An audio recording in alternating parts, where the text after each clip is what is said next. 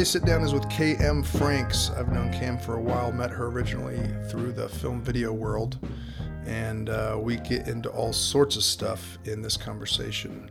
KM is, I'm going to read this, an omniamorist, a mother, a modern philosopher, social and lifestyle architect, a Kundalini yoga teacher, and a realtor slash home whisperer in Nashville.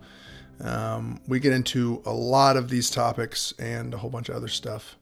So either way, it was a great time sitting down with her, and uh, always is fun uh, riffing with Cam. Here we go.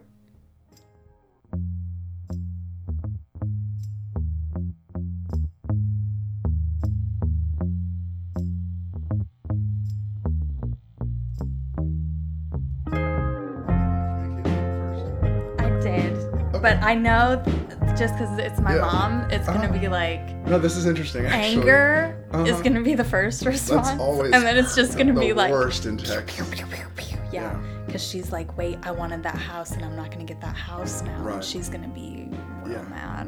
hmm So we're going to breathe. Yeah. We're just going to tell her to breathe. Yeah, we'll find out what happens. Yeah.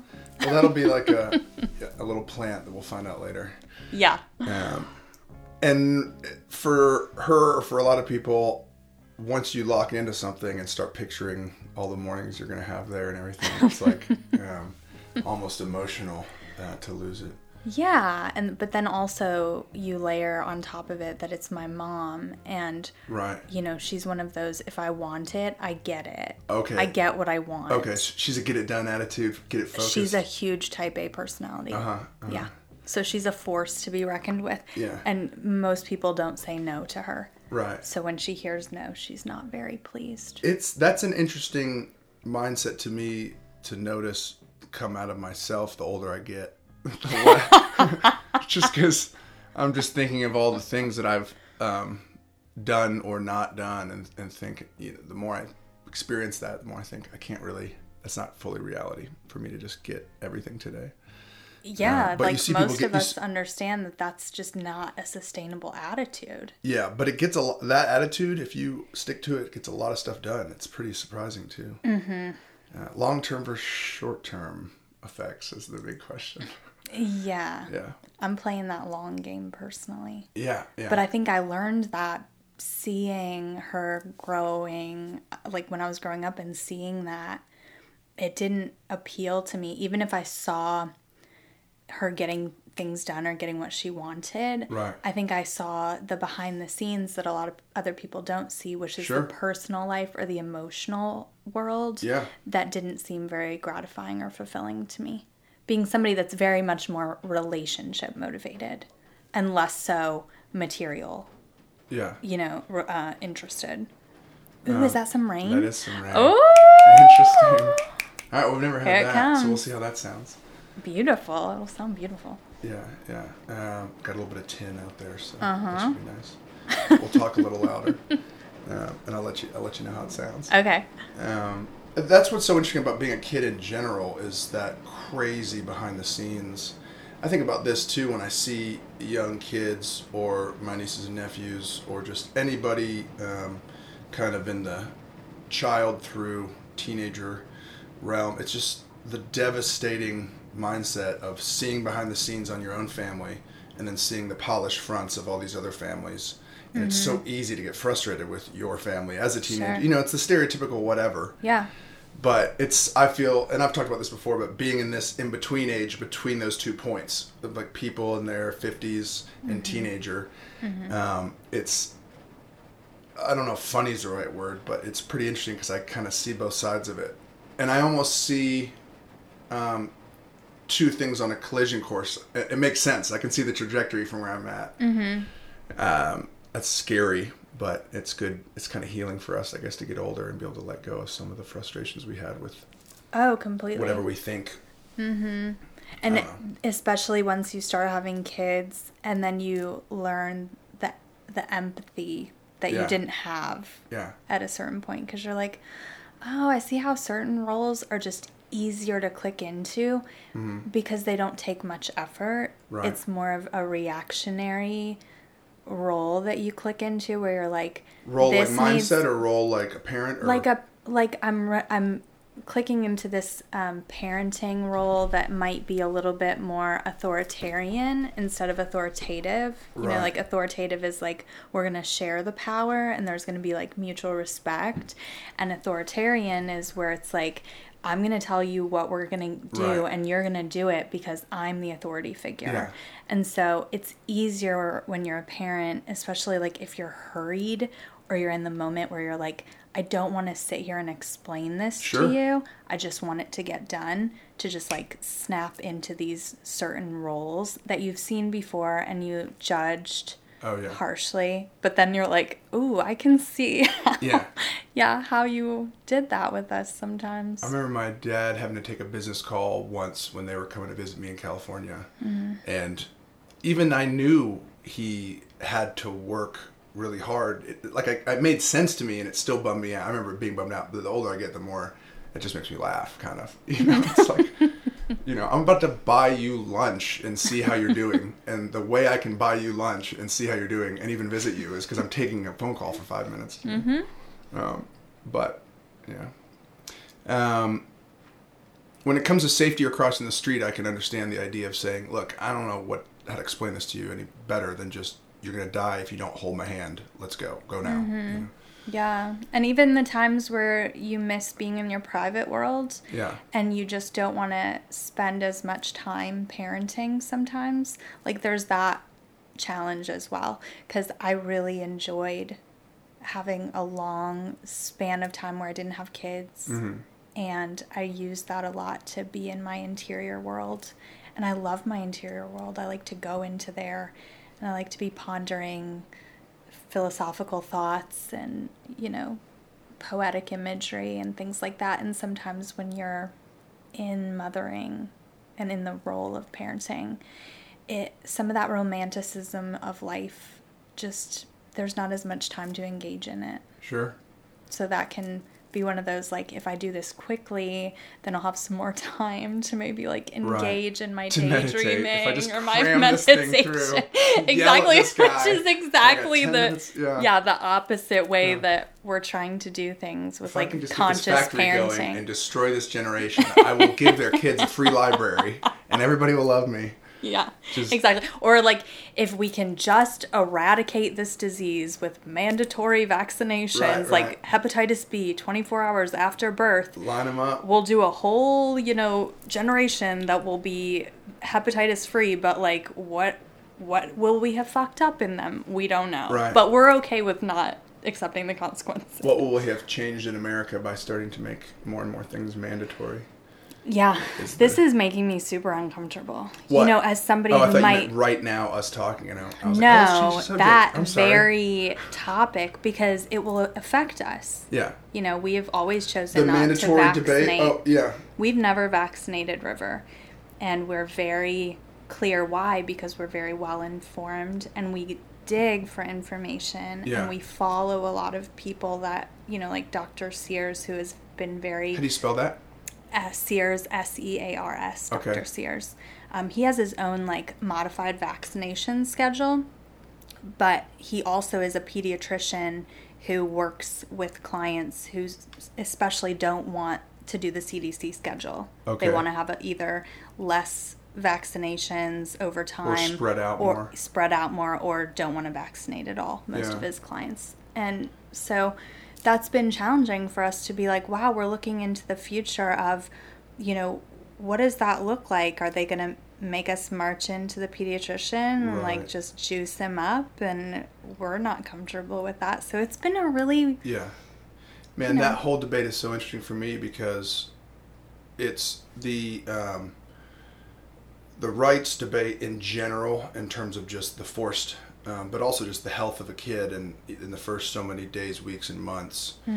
Um, I would, and I haven't looked into it as much. I've looked into it into it some, but I would just think try to the first couple months let the na- let nature and the child and the mother and the father just do their thing breastfeeding does everything uh, that you hold need the child a lot, you know. Mm-hmm. Um, and I'm by no means a specialist, but what what I do see is, well, I'll stumble onto these interviews of different people that are pushing it one direction or the other, Sure. and this is one of the most uh, polarizing debates we have. Right? This is like a cliche. would think so yeah Um, which is why even when you first mentioned it in the back of my head, I'm thinking, okay, am I stepping into this, or, or am I just going to kind of sidestep it? Um, and I don't really need to. I think it's good to talk about. I don't need to push a certain angle, but man, um, just when I talk to informed my friends consent that- would yeah. be nice. I oh mean, no kidding! I, I, hear think that's what we need to be in the pushing hospital. Just for. find out their their child just was injected with something. Yeah, and the they fact. don't even. And Yeah. if you ask for informed consent, a doctor isn't even going to spend the time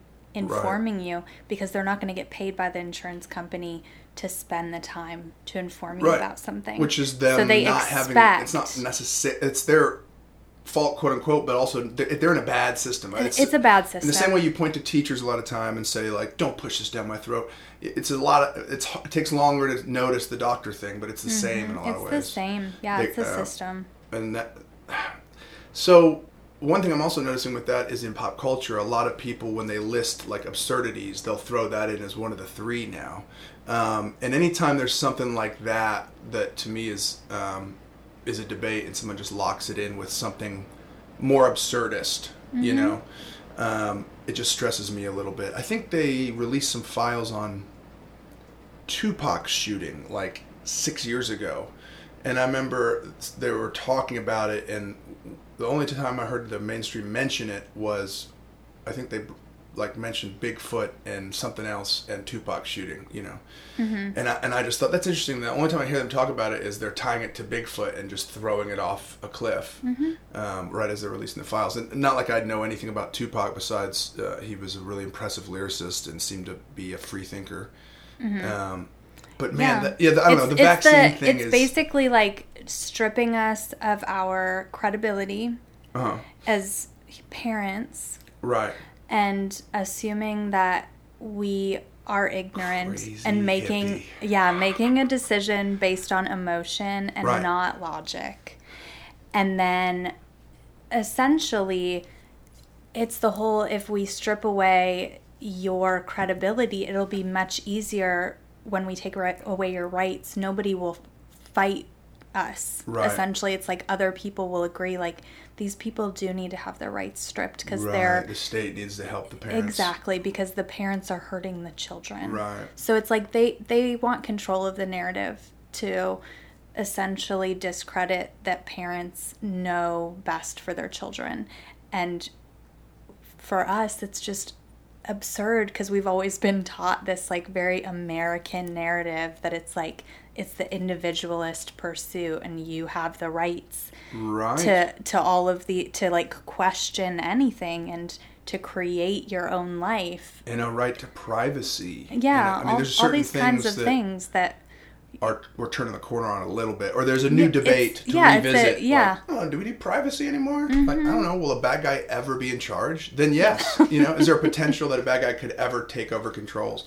Yeah, I mean, some people are would be screaming like right now, or the last ten presidents, or you know, who knows? Mm-hmm. But I, that's why I just I love to play and experiment in the idea that I do not know.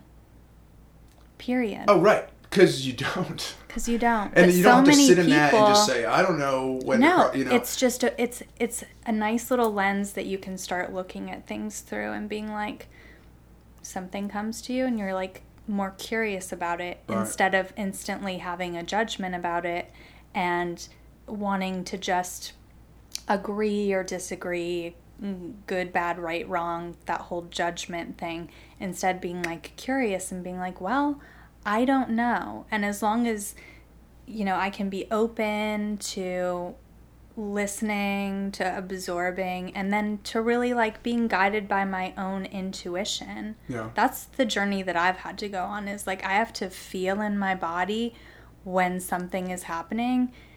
I have learned now that I have certain signals. My body will signal me and it'll be very easy to tell like when I need to engage in something and when I don't need to engage or like when I need to know that something is like a safe thing to travel down and when Right.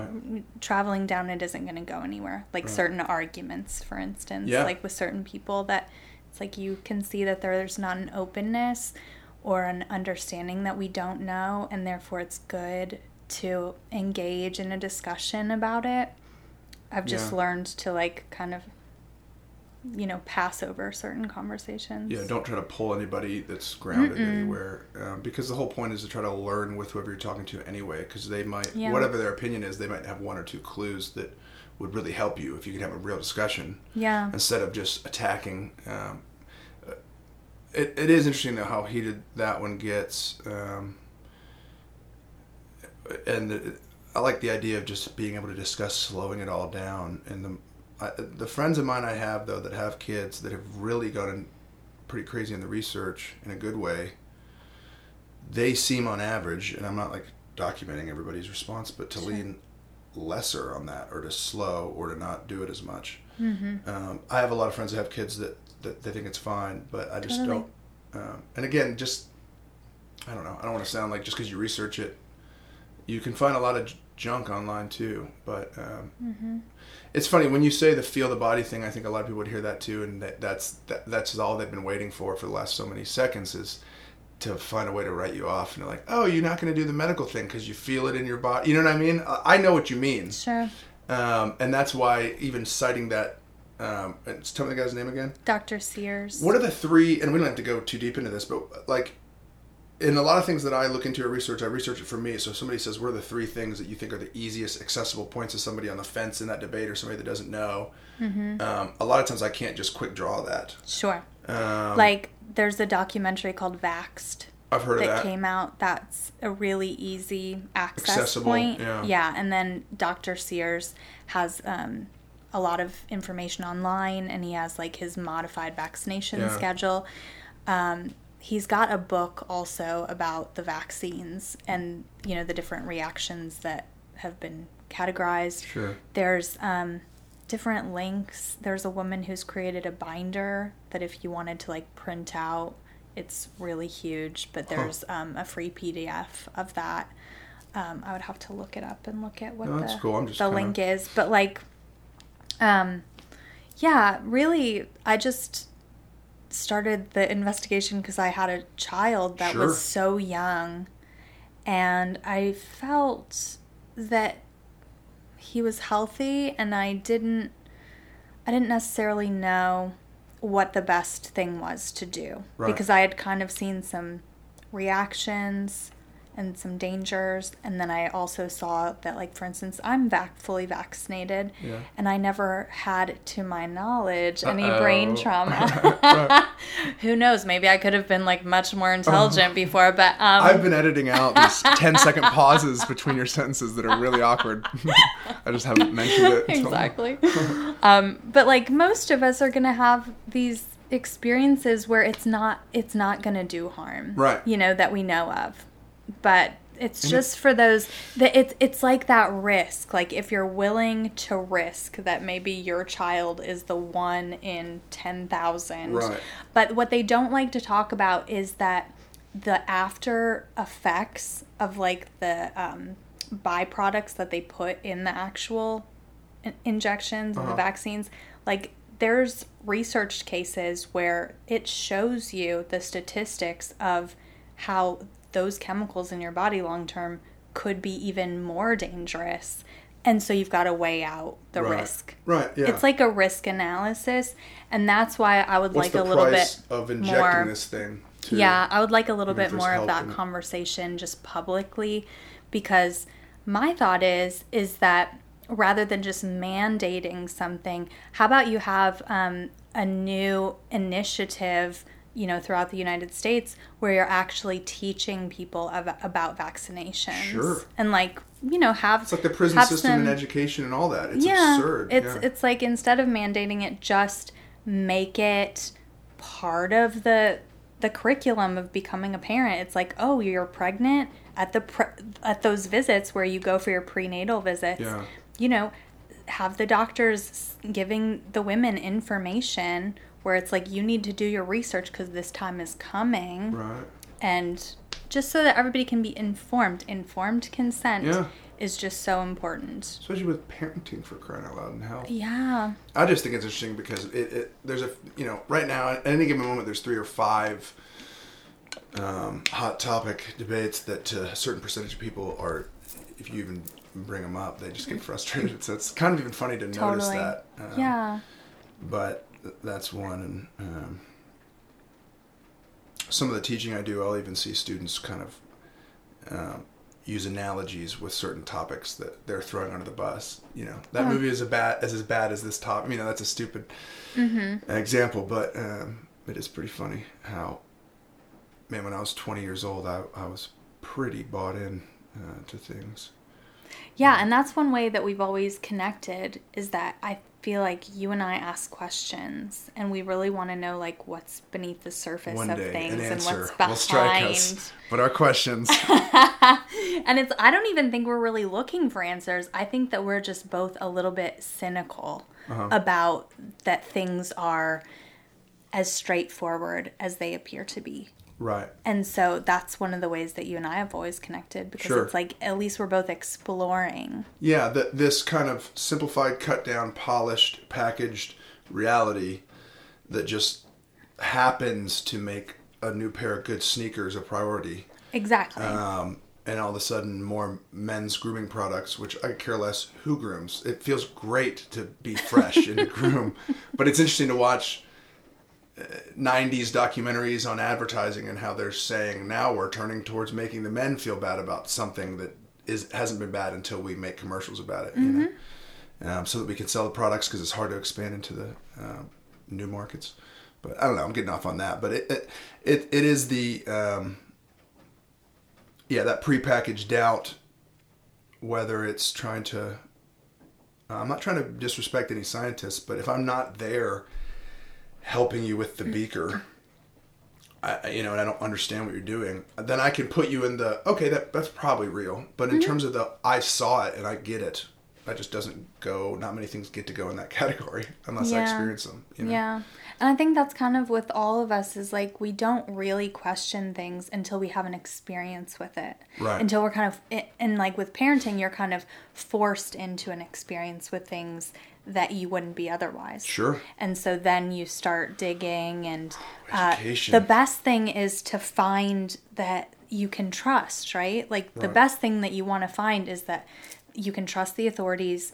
There is um, agreement from every side that something is healthy and good. Uh-huh. Oh, that's default starting It- point. right? for- it's for like that's people. that's what we all want Ooh, to find. Felt so good. So- Just hand over I the know, like responsibility. give me, yeah, Yeah, give me the good, the of feel good. elders. Exactly.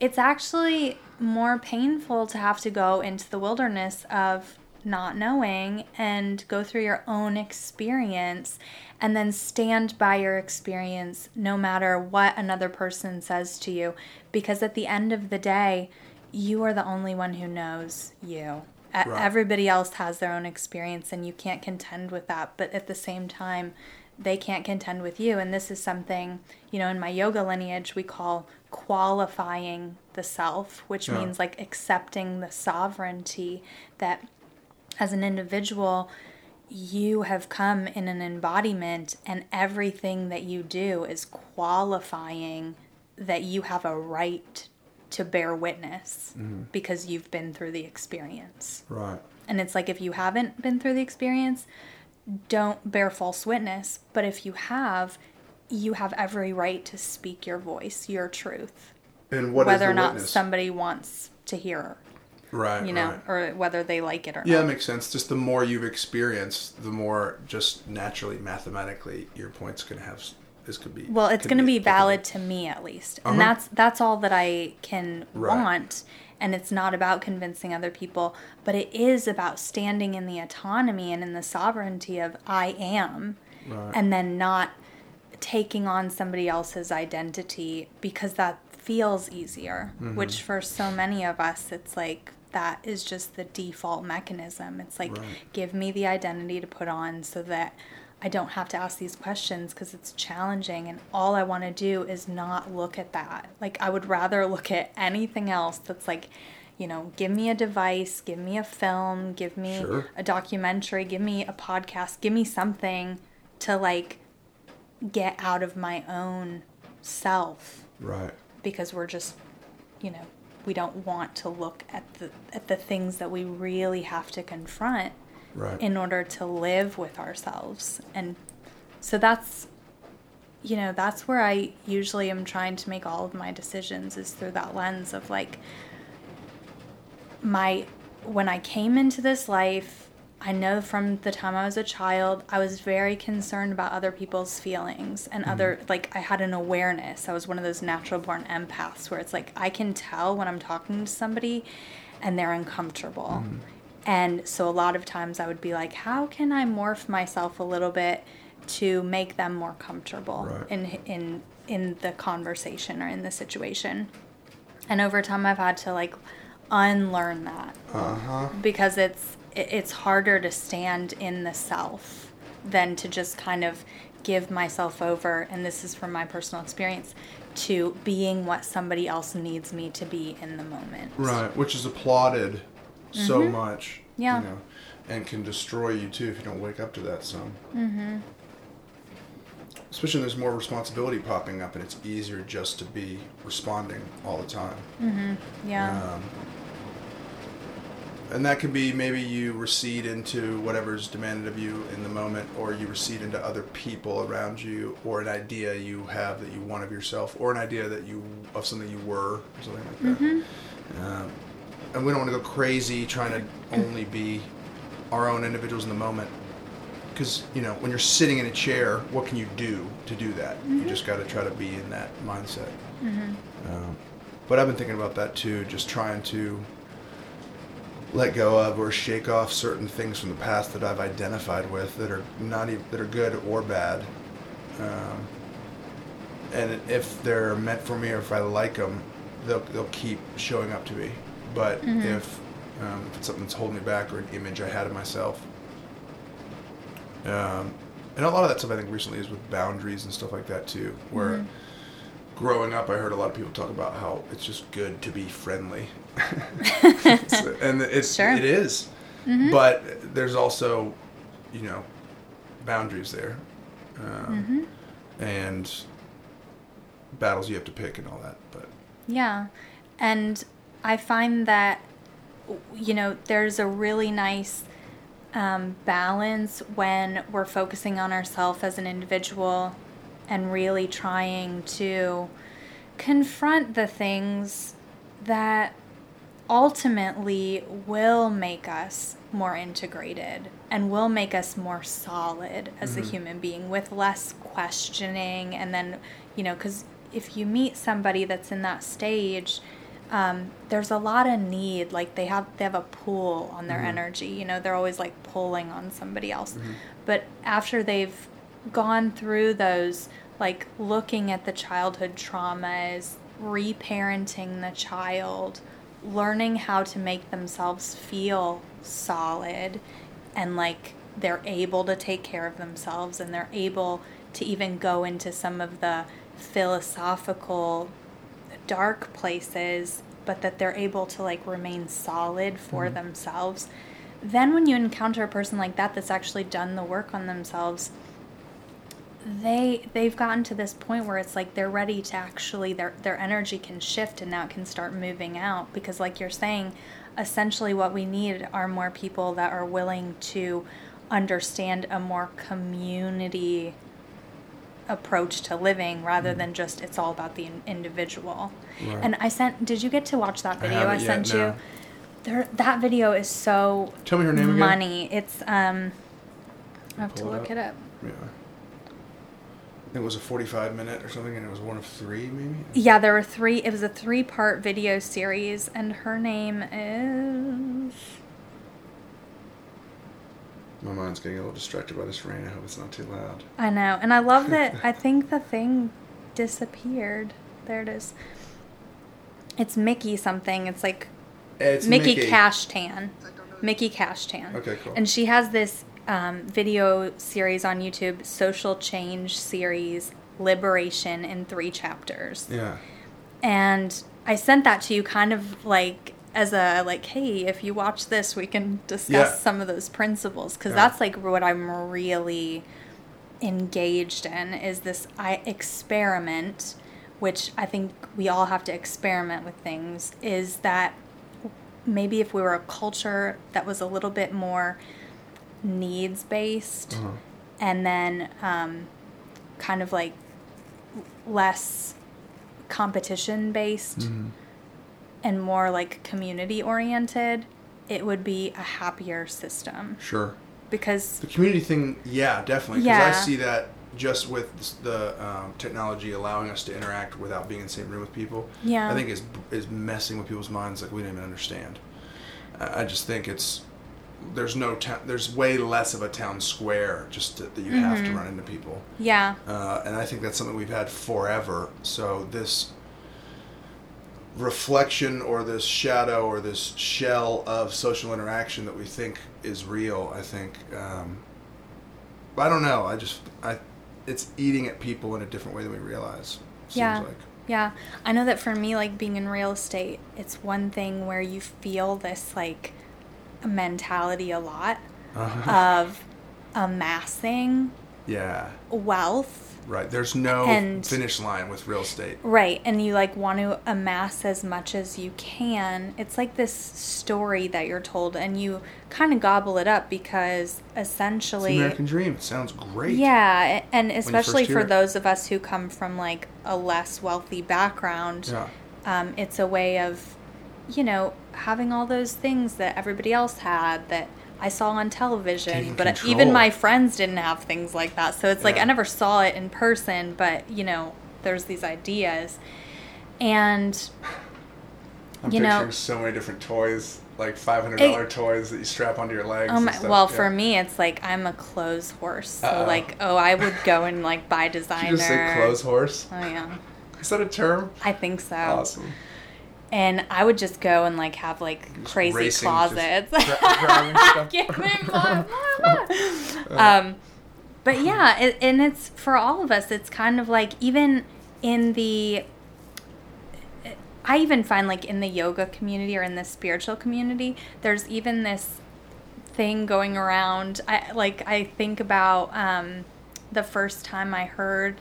I'm trying to remember who wrote the book, but it was about like abundance and creating abundance for yourself, and how you could just essentially put it out there like with your mind Sure. first, and that you're like trying to like draw all these things to you. I know that book, The Secret, was really The big for a Secret. That's the book that I'm talking about. And um, even in the spiritual community, it's Mm-hmm. created this kind of weird understanding of what abundance is. And, you know, I like what Mickey was talking about in the videos because she talks about a more like village approach. Abundance would be that your needs are met, Right. that there's enough replenishing. And she said abundance to her is more like that it is self-replenishing. And so um but in in this idea of like being in the business world there's this idea of like you've got to be individualistic and kind of out for yourself and Sure. the nuclear family is the most important thing Yeah. but i like to experiment with the idea that you know maybe i just need so much like these are my needs and if i can just have these needs met by business and not try to fill all my time with amassing more and more Yeah. clients, more and more business, then I have more time to give into the community in these different ways. Like when I teach yoga, I feel like that's a seva. Uh, it's like a selfless act of service to mm-hmm. the community.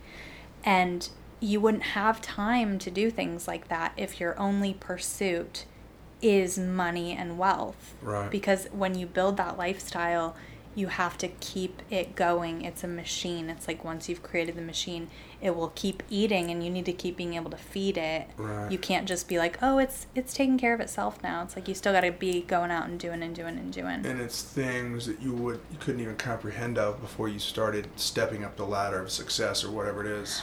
It's it's just like I think when I first got into real estate, you know, it was kind of an accident really. Mhm. I graduated from college and I was supposed to go into graduate school and I was so burnt out. I was like I need some time. Yeah. So then I got into real estate and it really just spoke to me of a way to stabilize my life a little bit Yeah. as an artist.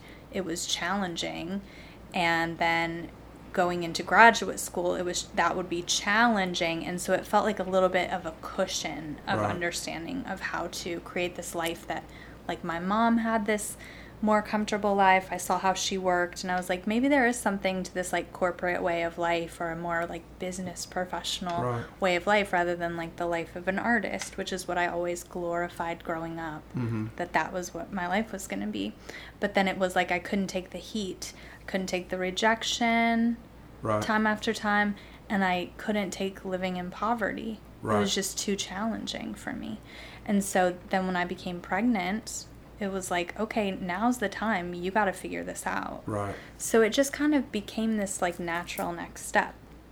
Now, it's something that today I've grown in because I've been in it like eight years. So it's like I've mm-hmm. grown in it and I've been in love with it. Yeah. But it also can feed that materialistic nature where it's like, you know, oh, the $300,000 house is okay, but have you seen the million mm-hmm. three house? Ooh, Yeah. that one's nice. Four times But it's like, do you need that, KM? No. Does anybody really need that? It's like a good question that we need to ask ourselves of like a needs based economy or like a needs based understanding or approach to life is more like what are my basic human needs that I need? And once those are met, what more do I really need?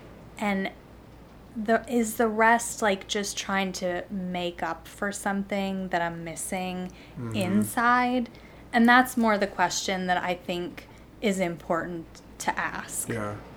Because when I asked it, there were a lot of like going into those places. I re that's when I would realize I don't have to have this certain persona or this certain kind of success in order to be valued in the community, and mm-hmm. that's really what I thought my value hinged on a lot Right. when I first entered real estate. Part of that's kind of hard though too, right? Because a lot of that community is so flash and move that Mm-hmm. very they're going to respond to that. You Mhm. know, so much of my life growing up was uh, I was very happy to just back out of little scenes or communities or groups that would stress me out too much in that way. But Mm-hmm. as you get older, you just have to. It's just interesting to think.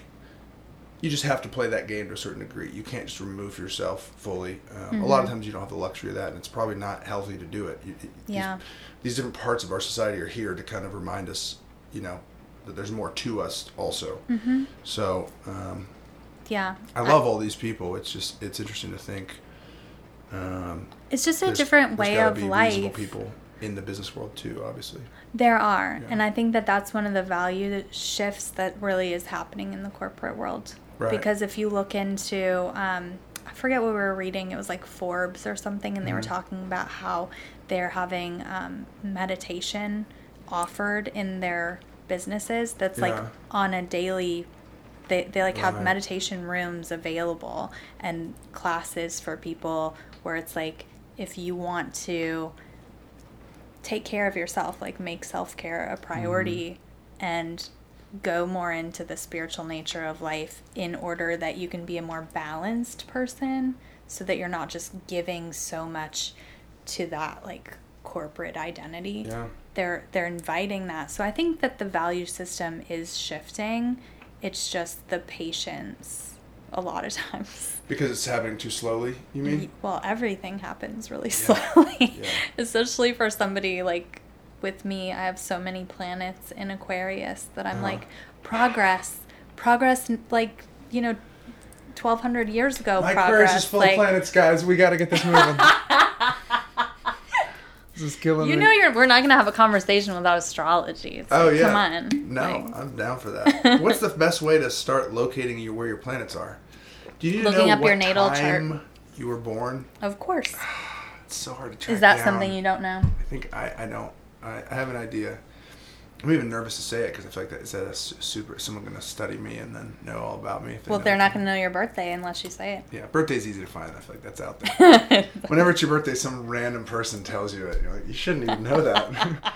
uh, but um, okay, cool. So knowing what time of day you were born, I've had some good conversations with you about that, and also about Zach, well with Zach Hudson Mm-hmm. about some of that stuff too. The Mayan um, Yeah, he does the chart is really interesting. Mm-hmm.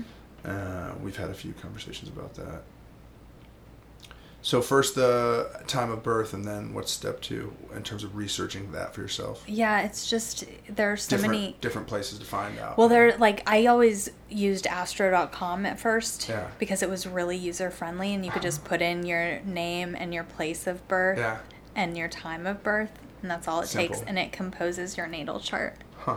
Yeah, and you can look at it, but really for a novice, you you just read, they give you a description. Yeah. Like if your sun is in Taurus, then Mm-hmm. you know, it'll tell you like what that means or what what energy. Yeah. I like to think of it more as like there are these energetic threads that run through you and it's like do with it what you will. Sure. And sometimes it'll be more activated and sometimes it'll be less activated depending on the transits. Yeah. And um, but in my experience, what I feel like because I'm such a skeptic and a cynic, right? Sure. Whenever I That must encounter something, hard. You gotta fill me in on that. yeah, right. Whenever I encounter something, I'm always like my scorpionic nature is like, mm-hmm, yeah, we'll see about that. You Free? I don't know about that. Yeah, you better prove. like, come on, give me some credentials. Who are you?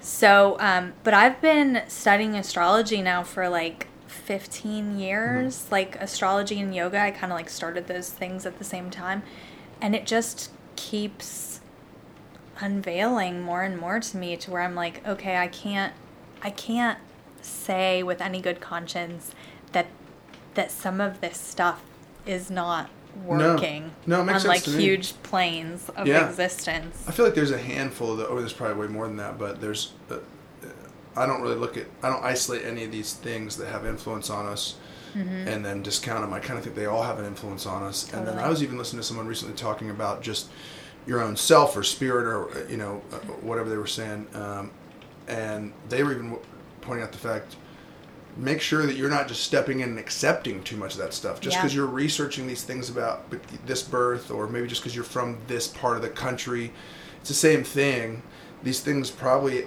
are a part of the whole mixture of nurture and nature for you but there might be something even deeper that your core you that wants to even let go of that stuff and can you know Yeah, I, Um, I agree with that entirely. that- I haven't heard a ton of people talk about that, but that or take that perspective. They weren't against it, but they were just don't. They were saying don't stop there. yeah, And for totally. me, I don't. For me, I just think, tell me about that with me. Tell me about that with me. The mind Yeah. chart, you know, whatever it is. Yeah, Um, it's really more of a personality psychology. uh huh. Do you know what what I mean? the four-letter thing? You know, introvert, extrovert, E T Uh, I G. F? yeah, it's like introvert, extrovert. I've even uh, mentioned it. I think on this.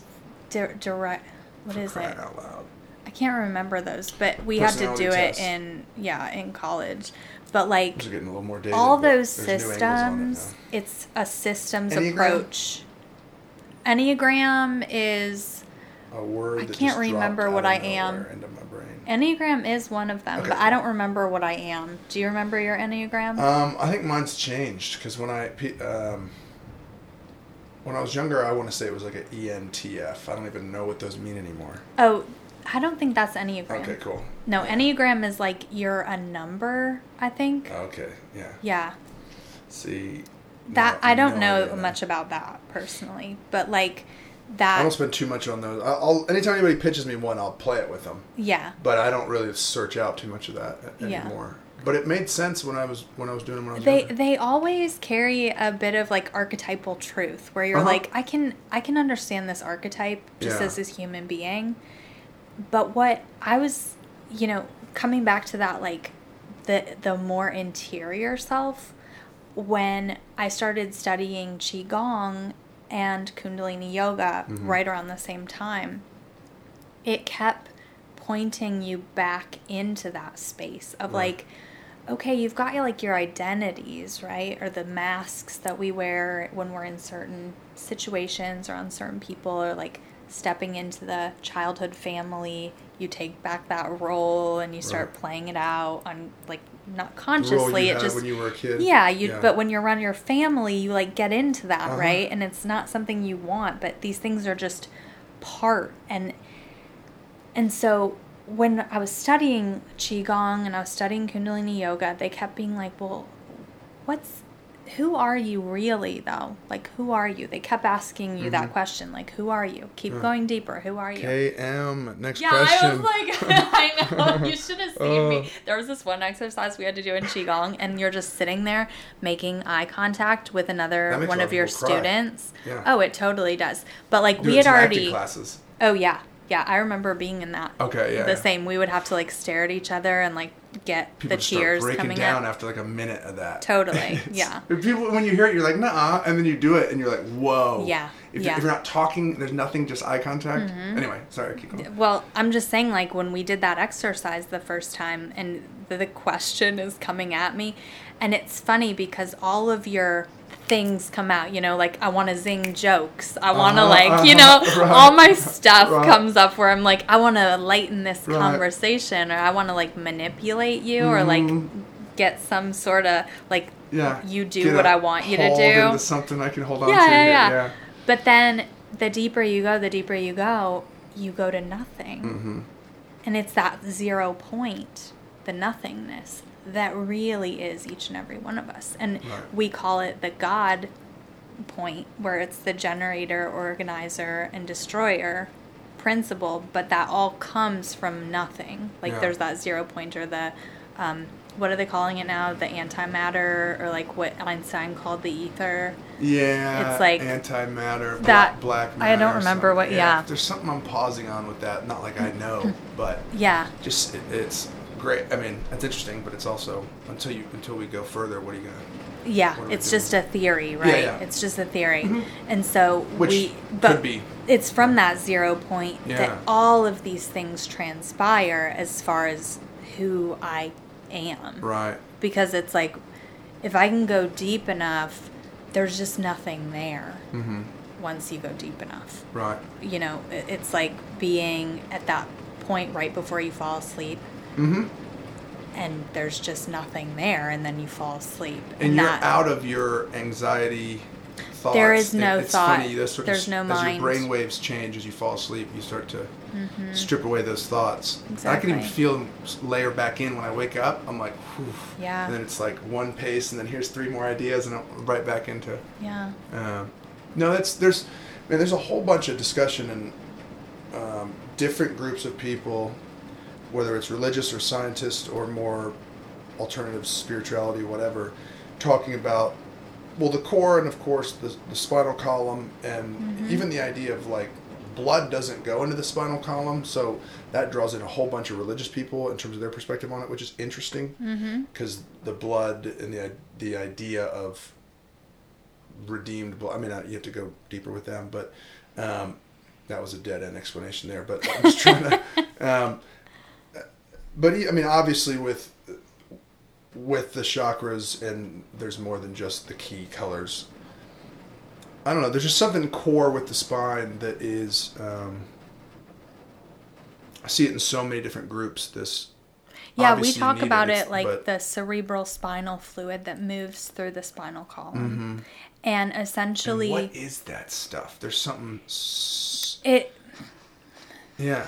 You know, I don't know. I haven't really studied anatomy, physiology beyond the Yeah. yoga. hmm But essentially, what the yogic philosophy says is that, and you know, we're all just like riding the ride of like, cool, that sounds interesting. I'll try to have an experience with it. But Mm-hmm. That's the Bill Hicks philosophy. knows, right? Yeah. Yeah. So it's the the idea of the kundalini is that it's coiled down in the root chakra Mm-hmm.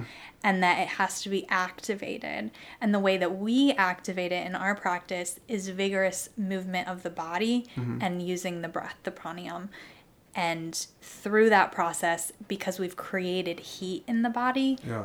it starts moving up and activating the different chakras and the the meridians in the body, the Yeah. channels of energy. Man, um, and that is in line with blockages. Is that Mm-hmm. those are? It's not the same thing, but those could maybe get in the way if you have certain issues, um, Mm-hmm. emotional blockages. And then, how many people do you run into that have a uh, with the symbolism of the snake? Right. Mm-hmm. Uh, there's an anxiety with Kundalini yoga. I know it sounds so Mm-hmm. simple, and and some people would be frustrated with that, but Yeah. there is this idea or image that the snake is our enemy. Um, Yeah, because the serpent in the uh-huh, garden. Two part question thought. And even just the movie Anaconda. It's just- That saw- too. Yeah. Yeah. Any Owen Wilson, Jon Voight fans. Um, but uh, and then also the medical symbolism. Isn't that the uh, Yeah. staff with the two snakes? It is. that is like a um, DNA strand, basically too. Mm-hmm. That's just. That's I don't know. There's three different points that I'm just. And I think that that's interconnected Yeah. with the DNA strand. Yeah. Oh yeah. for Waking up the DNA or something. Wake, waking up the it from my experience, you know, because with me, I always want to have an explanation that makes sense. Mm-hmm. So when I started getting into this, I'm not always comfortable with just the metaphysical taking it for granted. Oh, this is something metaphysical, therefore it's just a metaphysical Sure. idea. And to me, I was like, what is really happening here? And so when I'm in the practice, what I understand is that you raise the Kundalini any way you move your body. Mm-hmm. So when I go to cycling classes, I'm raising the Kundalini. Mm-hmm. When I go running, when I'm having sex, mm-hmm. when anything that moves your body and that creates sweat, you're essentially giving opportunity for activation Right. of the chakras and that s- cerebral spinal fluid Right. which is essentially this we have we- we've got this nerve called the vagus nerve right Okay. and it runs all the way through our body and it's really tied into the pelvis Uh-huh. so but it goes completely from the tips of your heels all the way to the top Yeah. of the spine and this nerve is i i think what we're supposed to be activating Mm-hmm. because it's that nerve that touches every part of the body and i think that if you really want to make something simple you could say that have you ever just like had a really good workout or a run or some vigorous activity in the mm-hmm. body and how you feel a little bit elevated afterwards mm-hmm. and the mind has kind of closed down and if you were having the anxiety usually you're, you don't have thoughts anymore Sure. right? You're just kind of like expanded. Mm-hmm. Well i think the yogis just because they were ascetics and this is all that they had to do with their time. And they were just trying to perfect systems essentially. They're like okay well you know today i kind of tilted my pelvis in this angle a little bit and i, I like something Right. opened up for me right? I think that's what was happening and then they just wrote it down and then it got passed on Sure. and what happens is you get into the practice, you have your own experience, and it starts activating things. But it's not the only time you've ever been activated. It's just that you've all of a sudden gained this awareness to what Right. you're doing, Yeah. and there's more of a purpose in what you're doing. So you're aligning the intention with the activity for this like very spiritual purpose. Right. And that's why I think it takes on a certain coloring, Mm-hmm. if you will. Yeah, in the same way that you can engage the pineal gland doing all sorts of different things in life. Yeah. And that is a very important part of spirituality, the pineal Completely. gland. So whether And, you're like- Mm-hmm. meditating or praying or even um, 50 Or if you're on like things. psychedelics, Mhm, like yeah. everybody is wanting to decriminalize magic yeah. mushrooms now because it's like there are other ways to get to the places. Right. But I think you have certain types of people and not every type of person is going to be like this. I I don't believe everyone's going to be a yogi in this Right. lifetime. Um, but certain people want to know can I get there without the use of anything but me? Mhm. Just sitting here using what I have naturally and like my body makes DMT. Like, how do I activate these things by myself? And so I think that's really what we're doing is we're trying to just how can I activate this body? And then more than that, once I'm done with this like constant search to be approved of, acknowledged, loved, and I've kind of like centered in that that I've kind of come to the the understanding for myself that I'm mm-hmm. like I'm holding that for myself.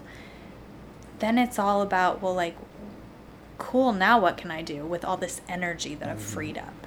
Right. because I'm not like using the energy to try to like put on these facades and then try to go after these things that really aren't in alignment Yeah. with what's ever going to work in my life but i'm to just keep like running after it Yeah. kind of like in the beginning of real estate for me but then when i like pulled myself back into Yeah, myself slicking and had to like back with gel. I was like, what's the deal?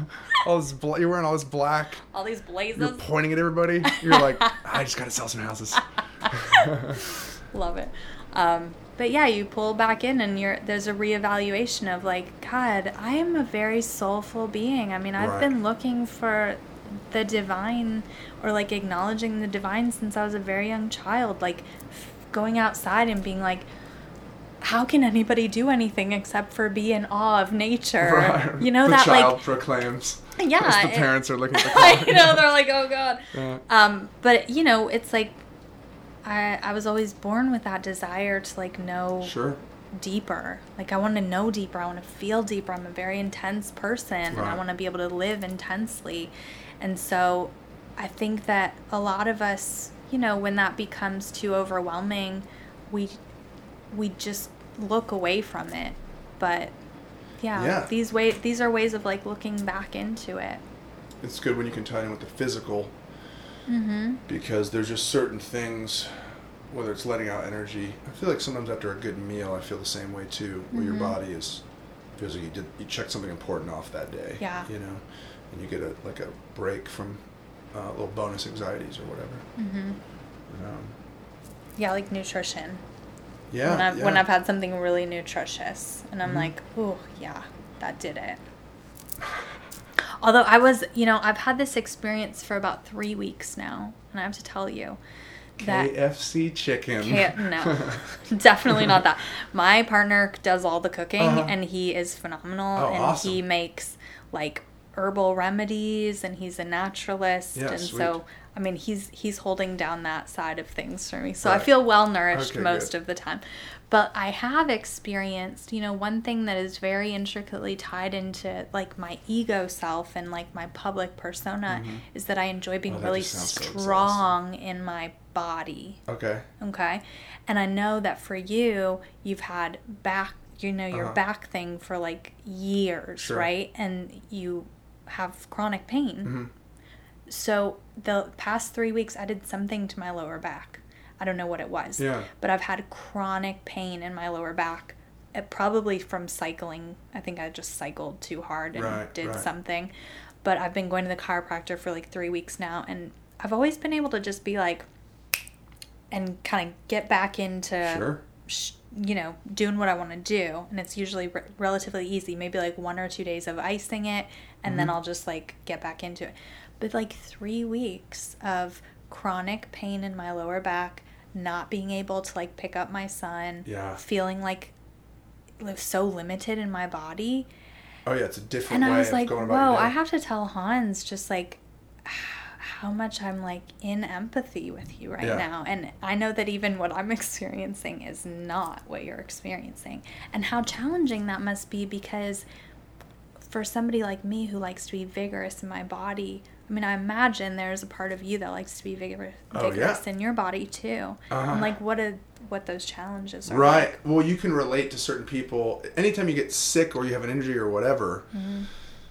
Um, I mean, bummer in and of itself because at the end of the day, there's a certain reality where that feels like that's all there is. So who Yeah. cares what you're learning? You know, you're like, it doesn't really matter. You're like, I'd rather just not have learned this. Did I need this lesson? Yeah. I don't think so. But you do see, um, it helps you understand certain people that seem more calm, or like even just looking at older people that are that are. It- It sounds absurd. I'm going back to a baseball analogy, but looking at old older pitchers that can't throw just 198 miles an hour, they start doing sliders and curves and change and all this funky trickery, and even some of them are pausing before they throw, hmm. and it's just you've got to figure out how to do different things, which Yeah. helps you with empathy. But at the end of the day, too, there's certain days where you're thinking, you know, whatever that pain was just there, in the moment you can't. It doesn't seem to matter what bonus knowledge you're getting. Know? No, not at all. But there's got to be something with pain, and this is kind of the lighter, positive side of it too. uh, But there's got to be something there where it, because we're in a body and because it's like a, almost the most immediate attention grabber. You can kind of debate when you're not in pain what's the most immediate attention grabber, but I think when you're ill, that's it. Mm-hmm. Um, no, you can't be- really debate it. um, but what? So what does that mean with the direction of your life or that moment? Um, how do you just in a simple way respond to that? Then does that mean that it's you're supposed to be drawn into research on these topics, or you're supposed to? i mean, a lot of times you're supposed to just stop and go to bed. You know what I mean? Yeah. Um, but different. If it's a migraine, that's great, but other things stick around. Mm-hmm. I'm just trying to pay attention more to that. Like, what is it? For a while, you think is this good or bad when you see other people get sick. You you it's this mental, and then if something happens to you or someone close to you, then it feels more like uh, I don't know. There's a, still a lot of mentality, and then after a while, it doesn't matter. None of that seems to matter as much in moments, and you're just thinking, um, what direction should you go in in response to this thing? You know, that Mhm. is tapping on your shoulder. Yeah. Um, The chronically irritating. and don't really. fight. You know, how how can you not fight it? What are things you're doing to fight your own health that you're not even aware of? You know. Yeah. Anyway, that's a little bit of a shotgun response there, but I mean, I definitely perk up when people mention they have back pain because it's if you haven't run into it before, it's shocking, kind of. You know. Yeah, it's just like like, any of those you weird can't bad. do anything. Uh-huh. You're just like I was just like laying on my back Yeah. with like an ice pack under my back or a heating pad, depending. And then if I got up and walked, maybe 15 minutes, and then I'd have to like go lay on my back again. Right.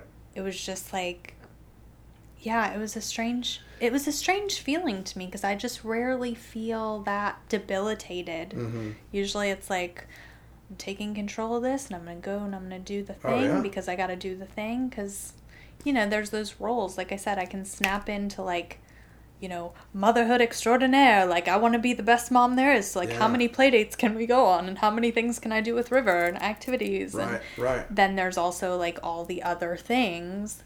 But then when you're like lying on your back, you're like, oh, Right. the agony of inactivity. and then some of that'll play into your mentality and um, it, as you get older more and more your friends relate to all that stuff too Mm-hmm. but as you're younger it's interesting because your, your goals start to change when the people around you that are thinking well i'm just going to move all these bricks all day and i'm thinking if you just be safe live with your legs because do that but don't hurt yourself you know? Mm-hmm. i don't know it's just interesting how uh, i used to hear, hear my dad talk about that he's about how as you get older you know there's only so many people you went to high school with and so many of them went to the same college city and so many of them studied this. He's like by the time you're older you're an individual whether you like it or not you know?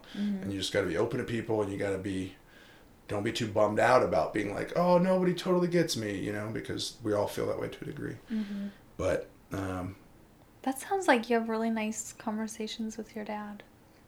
um, yeah we have had some really good conversations i feel like um, Like my real mom, conversations. My mom, my dad, uh, my brother, my sister, yeah. And that part of that Mhm. was, I feel like I was a pretty big. Why is it that way then? You know, I was all I was all pretty, um, just the youngest kid, and everybody else was just getting it done. And Mhm. then I come along, and everybody's getting stuff done, maybe. So I'm thinking, well, I can add commentary. You know, um, why don't we talk about our feelings more? You know, stuff like Yeah, that. yeah. And I literally remember watching Party of Five and like telling my mom like we should do more of this. Look how what they're talking about. Look at it. They're actually sharing their Uh-huh. feelings. And I didn't know it's a group of eight writers in a room that's Exactly. clichéifying romance and then spitting it back out to some kid who's like, "Oh, great, life is going to be simple." And you know, wait till I start watching Friends, and I just live in New York with six friends across the across the hallway. yeah, right? That's how it is. Um, Joey gets a gig every once in a while acting, and that pays for everything. Yeah. Good thing Ross is a scientist. um, paleontologist? I don't know.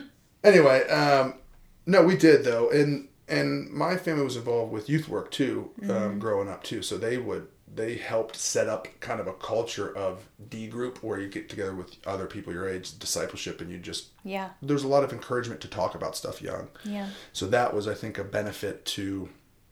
You don't have to be right or wrong, but um, the idea of discussing ideas was pretty big. I think my mom likes my, that stuff a lot, and um, and is getting even more into it the last couple decades. And my dad has always been a pretty big, you know, uh, pointing out the advantage of trying to get outside the box every once in a while.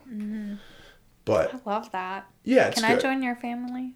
Yeah, yeah. I mean, I can fill you in on all the issues too. It's just like uh, any other family in that regard. Yeah, but, but, um, it's like if I would try to talk to my mom about any concepts, she's like, "Is there a time limit to this? Because like I got to get back to what I was doing, or like Right. You know we're we're renovating the house, so like is is this gonna help us Right. renovate the house? what's the end game? yeah, What what's the do we- end yeah. game here? And so that's challenging when you're the oldest child in the family, ha- wanting to ponder all those Right, questions, right. but then the parents are like just not available for that kind of Sure. No, that makes sense. It Yeah. Mm-hmm. makes sense more if you're the oldest child because they're trying to figure out how just to survive. You Yeah, know? exactly. And they don't want to tell you we've only got 40 meals in the bank That's for you. exactly what I think it You was like. They're Yeah. 40 seems like a lot to a kid, but for an adult, that's only a month and 10 days worth of, or not even, that, the three meals a day. Goodness gracious. Yeah, You know? exactly. So I- get th- that's that whole like getting older and they don't have, they're looking at their watch. Um, Mm-hmm. I feel like with my parents, there was a lot of moving, like not moving homes, but a lot of moving around because there wasn't a set schedule for their jobs and stuff. Yeah. But if, and I think I have some of those issues of being the youngest kid and thinking, oh, maybe I feel like that. There are times where I'm thinking, nobody's listening to me right now. This is messed up, you know, Mm-hmm. or I'm not joking around. I'm serious, that kind of thing. Um, but if I ever had to flag anybody down and say we got a serious issue that I need to talk about, usually within a certain amount of time, you could yeah, you could get that. And that was something that I always held on to as really huge. And even as I got older and thought, oh, my family had more issues than I realized, I still hold on to that of like, okay, well, even if I go into my fearful place and think, how bad were our issues, um, and that doesn't be fearful as you're looking back on it, but I still can hold on to. I can still get a hold. Of, I remember my sister talking to me after this, or still like have a moment where my brothers give me advice. You know, we can still connect with each other, even though we have all have moments of being kind of crazy or being fearful or um, being so many years or or decades into a survival mode. On average, that you just I don't know. You just cram this thing through life because that's how it is. You don't Yeah. get it. That's how my life's been. You know what I mean? Yeah. Um, so that's the long answer of yeah. There are a lot of good connections, but I don't. I don't, I don't mean to misspeak or mislead and say it's all, you know, smooth wherever. No, I mean it never is. Yeah, of course. But I just I love that like nurturing energy where it's like if you want to talk about a concept that's like you know more conscious parenting that Uh-huh. Right. Mm-hmm. we're trying to implement with River where it's like you know even when we don't want to initially be like let's spend 15 minutes unpacking this together Right. it's like I do know the importance of It's down the line Huge. how he will take on that understanding that I am very valuable Right. instead of like feeling Well, and un- also invaluable. I like, think whatever. it, it it's huge. Just even if your your end game is more of the survival mode too, because Mm-hmm. uh, my folks would do a lot of word questions with us. We'd, we'd listen to a story, and then you have to answer this long question. Mm-hmm. I remember my mom doing some substitute teaching in my grade when I was really young, and she brought those in, and some of the students were flipping out because it was so they were angry because there wasn't a clear message, you know. Mm. And for all I know, those people ended up being CEOs of companies. So it's not like I know, you know, that could Sure. be better actually. That could be more. but I feel like at least for a while, or um, at certain parts of my life or moments, I I feel like that was helpful for me to Mm-hmm. be able to. It's not an ABC answer really. So Yeah. we got to come up with the three best things or the three options, and then we got to prioritize Mm-hmm. and think about the bigger picture, which is does that person is this going to crush their spirit? Because then next year they're not going to be as good of an employee or whatever it is. Mm-hmm. Yeah. I know that's abstract, but it's more than just self love. It's it's a, a new way of looking at reality too. Mm-hmm. and being like very vulnerable with our kids. Yeah. Like that having one of the things that I've been challenged with is like really showing all of myself to my child Well, you sometimes can't- well, like I mean, because you, I you mean mean by that? you can't but you can Mm-hmm. choose to sometimes like um one very simple thing is like I don't know if you can't. if I'm having if I'm having um a difficult day, Uh-huh. right? And I would typically be like I'm not going to share these things with my child because who cares? But then I think to myself who's going to teach him how to navigate his challenging emotions Right. if I'm not modeling that for him? So sometimes I do need to like sit with him and unpack that Uh-huh. with him so that he can essentially see well when mom gets upset this is what she does that kind of diffuses the mm-hmm. emotions. And i i talk a lot about letting the energies move through mm-hmm. instead of gripping them and staying in them for a long time. Like what can i do that's healthy ways to move the energy. And so in that way like you can sit down and be like i've got three options. These are all really good mm-hmm. options for me to move the energy right now. And then inviting him into like what would you like to do with me to help me move through this Yeah. right now? And that's just one example of a way that's been really helpful. And i feel like i'm able to model to him instead of just being like oh river you're having you're in a bad mood. I'm sorry buddy. Or like you know buck up. Let's like it's gonna be fine to actually sit down with him and show him these ways Right. of being so that he can have emotional health. Yeah, it's like and like teaching them a second emotional language when young. understanding. Yeah. It's harder to get rid of the comfortable, unhealthy things you do to deal with that stuff that that you've gotten used to. Mm-hmm. So if you can try to teach him some of that stuff when he's younger before he goes to whatever else. yeah and i heard like you know karamo brown No. he's um, on queer eye for the straight guy Okay. I heard a really great interview with him with Russell Brand, Uh huh. and um, Love he Russell was. Brand. I do too. He was talking about how he does these affirmations and talking to himself, Mm-hmm. usually at the end of the day or the beginning of the day, and he'll do these things out loud to essentially, so that his, um, I think he's married to another man. I can't remember, but like his partner and his kids hear this and it invites them to do that for themselves. Mm-hmm. Right, Where right. it's like, I am, you know, if you're feeling undervalued or unloved, you're like, I am, you know, full of value and I'm important and I'm making impact in the world. And like, he like really hypes himself up. And, I, you know, that was just interesting to me because as I was listening, I was like, man, River has never heard me talk to myself like that out loud. And I'm thinking, but maybe he should because he needs to learn how to motivate himself out of certain feelings. Yeah. And sometimes it is just as easy as how we talk to ourselves. Yeah. So I thought that was a really beautiful gem to No, I share. think so. Mm-hmm. Just sharing your techniques with um, with those around you. You know, I mean? Yeah. encouraging everybody to. Well, if I see more people around me meditating or eating better, it's not because I'm thinking keep up with them. Uh, that always stresses me out. You know, it'll just I'd rather just go eat bad and then get, get on my own cycle and just focus on me. But um, it's just encouraging, or just becomes more of a reality of oh, this is what we do. All of a sudden, your people do this more, and that's just that's nice. Um, I keep picturing De Niro ta- in Taxi Driver pointing in the mirror with the gun, like getting himself stoked, Yeah, talk, yeah, talking to me, Tacking himself up. which was in between takes supposedly, uh, and they noticed him getting ready and they they flipped the camera on. And I don't know if all of it was or the first time, and then they read. I have no idea, but Yeah, but No, I can that's- see that. that's real. I, I think um, affirmations. I do some of those. I could do more. I think Tony Robbins. It's a, a obvious name to come up in this kind of conversation, but he going through his morning routine. It might have been a Tim Ferriss interview. I don't know. Some of those I like, and some of them I don't. But um, I really appreciated their conversation. He talks about his morning routine and uh, listing off gratitudes is something that he and many other people talk about, and Yep. that's a huge thing that is pretty real. I I think in terms Oh, of yeah. you know changing the brain chemistry too.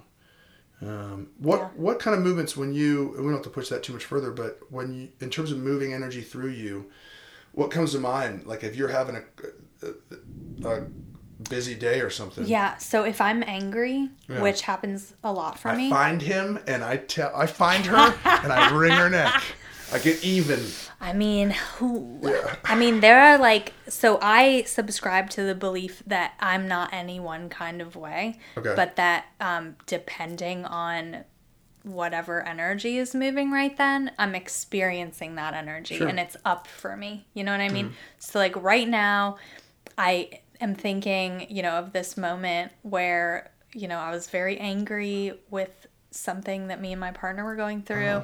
And what we did in that very moment where we just like were going to go into it, we both stopped talking and I was like, breath of fire, we're gonna do it for 11 minutes. Uh-huh. Um, we may have been in, driving in the car, so it may have been three minutes. Uh-huh. But just breath of fire in and out through the nose, like a dog pant breath, Mm-hmm. but like in and out through the nose for at least three minutes. It resets. Yeah. It's just a reset. It for me, it's like a way that I move the energy. The breath is always the number one for me. Right. Like if I need to move move energy, I need to change my breathing. The first thing is I need to make sure that I'm breathing all the way down into my lower abdomen Uh-huh. and not holding that area because for me, being a woman, we've always been trained zip it up, hold Uh-huh. the stomach in. Like it's very shallow breathing because you breathe Right. into your rib cage, but that's fight or flight. Right. That's how the body is in fight or flight. which so, triggers you into thinking you're in fight or flight, which then releases which those emotions. Which triggers you Yeah. into that behavior, Uh-huh. right? So I got to make sure, okay, if I want to change the energy, I have to change my breath. So the very first thing is I have to get my breath down into my lower abdomen. Yeah. And usually for me, I have to hold the breath. I have to like take a big deep breath and I have to hold it. And then I have to release Right. it. And when I've released all of it, then I have to hold it. And then I know that just that one cycle, I've kind of reset that like I'm in parasympathetic breathing now. Mm-hmm. So all like that just helps the tension melt away. but then yeah. the anger, if I have to move anger, it will be breath of fire Okay. because that's when you want to like hit something or you want to Mm-hmm. like start but maybe you don't have the ability to just start like you know Yeah. boxing something so i use my breath Yeah. pranayama through the nose No, that's a good specific thing. and then um another thing is that sometimes i have to dance it out or i Uh-huh. have to i have to like do Get a lot of interpretive movement, movement, yeah. in my body to just process like whatever is going on in me might not have words or understanding Uh-huh. but if i can move my body in a way that i f- remember how good it feels Yeah. to be in a body then sometimes it just goes away Right. Right. and I don't have to like talk it out. Which I think for me, it's like the mental exhaustion of talking it out and growing up in talk therapy. Uh-huh. Sometimes, like, I just saw that it doesn't work to just talk it out. Sometimes you need something else. You need like a tool in your pocket that you can go to when talking about something just isn't doing anything. Right. So dancing or like interpretive movement works for me really well Mhm. too. And then breath work. And then the number one thing that, you know, when I moved back from Seattle, Mhm. I came back and I was defeated because I thought this move was going to be so powerful in my Right. life. I thought I was aligning myself with a really powerful person. And I think I told myself a lot of stories that like I was going to become powerful because I was aligning myself with this Right. powerful person. And when I came back, I had a lot of um, shame. I walked around mostly in shame and a lot of um, not knowing what I was supposed to do anymore. Because for so many years I was invested in this certain plan of action, and then all of a sudden it was just a, ba- a blank slate. Right. I, I had to ask all the questions of like, well, what am I doing with my life? Like, am I on a path that's healthy even? Mhm. And so what I had to do was um, for a year and a half, I listened to nothing but meditation style music. And for me, it was mantra, like kirtan Mhm. music. So there was chanting mantras Yeah. and there would be songs and they're singing the mantras or world music where it was another language and I didn't understand the words. Right. Because for me, I'm very emotionally sensitive Mhm. And intense and so if I listen to music, there's I always have woven meaning around it and stories and memories. Yeah. And so I had to remove that from myself for a long period of time and just listen to mantra or Right. something that I didn't understand the meaning to and just feel Disengage it wash. Yeah, it just kind of like washed me like a really long shower Uh-huh. of my of my thoughts and my thoughts couldn't engage with that kind of music because I didn't have any translation to Yep. the words and it just was like I had to feel things Uh-huh. instead of just processing them through the brain so much. Spanish singers do that. I mean, I know some Spanish, and it helps me learn Spanish, but Mm-hmm. that's kind of nice because I can't follow them. And I've been listening to a lot more classical piano music recently. Yeah.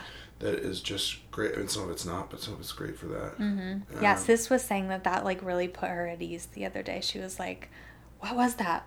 Put that back on." Mm-hmm. Yeah, yeah, it's the only time that like my anxiety went away. Yeah, it's like piano. it really does. I mean, there's something powerful about it. It's like taking control of the emotional space and being like, "I am." It, it's parenting yourself because Right. it's like having enough awareness of yourself to know what triggers you and then stop putting yourself Yeah. in the position to be triggered by that. And if for me, music was a big trigger to take me back to these stories, I had to eliminate those things in in a way to like be loving and kind to myself. And now I've incorporated, you know, music again that I hadn't listened to for a long time. You mean time. like other types of music? Other types of- back into that story yeah, anything that I had listened to already. all of Gotcha, those gotcha. years Mhm, that I had stories yeah. built up Oh, yeah. around. And then even just listening to music that was my language where I could wrap myself around another Mm-hmm. story. I just needed to remove something that would give my brain more activity and just give it time to shut down and shut the fuck up. Like, I don't need to hear these stories anymore. And then it was like freedom for me. The Right. mantra healed me so much. Like I can't I don't know how. I mean, they say in the lineage that it's from and I chant a lot as Mm-hmm. well, but they say that it's from like the meridian points on the inside of your mouth when your tongue hits them in certain Right. ways that the yogis who study this for so long discovered it had effects on the brain and the glandular system where you could create these altered states of consciousness. Yeah. And that's kind of what I've experienced. So I would say like chanting mantra is my number three. And my number four that I have to share Yeah. because I almost forgot it and it's been so powerful for me is Ishnan therapy, which is cold showers. Yeah. Okay. Wim Hof. Yeah, you know Wim Hof. okay, I cool. do. Yeah. And he's like the more The extreme cold is your version. He is? Very yeah, good. yeah, very Dive good. in. Yeah. So I haven't done like the polar bear swims because obviously like we don't really live somewhere where you can do that, but um In January, you will. You can. you could you could find one, but I'm not about to do that. I'm not as extreme. I just But go the into the legit. cold showers where it's like do it first you dry brush Uh-huh. and then you oil yourself Oh, and then not- you I'm hop in the it's the Ayurvedic Ishnan therapy. Oh, okay, So it's like you can't always do that, but I tell you what, if you wake up and do it first thing in the morning, Mm-hmm. it's kind of just a reset. Right. So, I mean, some especially for people when they tell me like I'm not a morning person or I have a hard time getting up in the morning. It, it can kick that's you in that's a good way. it starts kicking your body because it just gets the circulation going Yeah. in a way that just I'm works. huge on hot showers in the morning to loosen up the body, Mm-hmm. and then I'll do that so much that excuse me, um, that I'll even almost try to make it like a sauna where my body can, can't take it anymore because there's so many crazy health effects to that, Sure. and then I'll try to push it back to cold at the end of that, you know. Yeah. But not always, and man, when it gets into winter, I wish I could do better with it. But yeah, Wim Hof is fun to listen to. He is. I lo- he's so charismatic. such high energy. The photos of him are online are fascinating. It's like a guy in swim trunks just hanging out in a hole in the ice underwater. You know, he swam underwater, uh, and his ice his they cut two points in the uh, ice so he could swim to prove that he could d- accomplish some feat. Um, and he was gonna succeed, but his eyes froze over, so he couldn't see. That was the, it. Wasn't that his body stopped working? It just his eyes froze. Yeah. So they did, uh, you know, help him out so he wouldn't die. I mean, it's just crazy. Yeah, but I mean, they've done experiments with him, and It's just real. the way that he can control his body temperature in that ice water.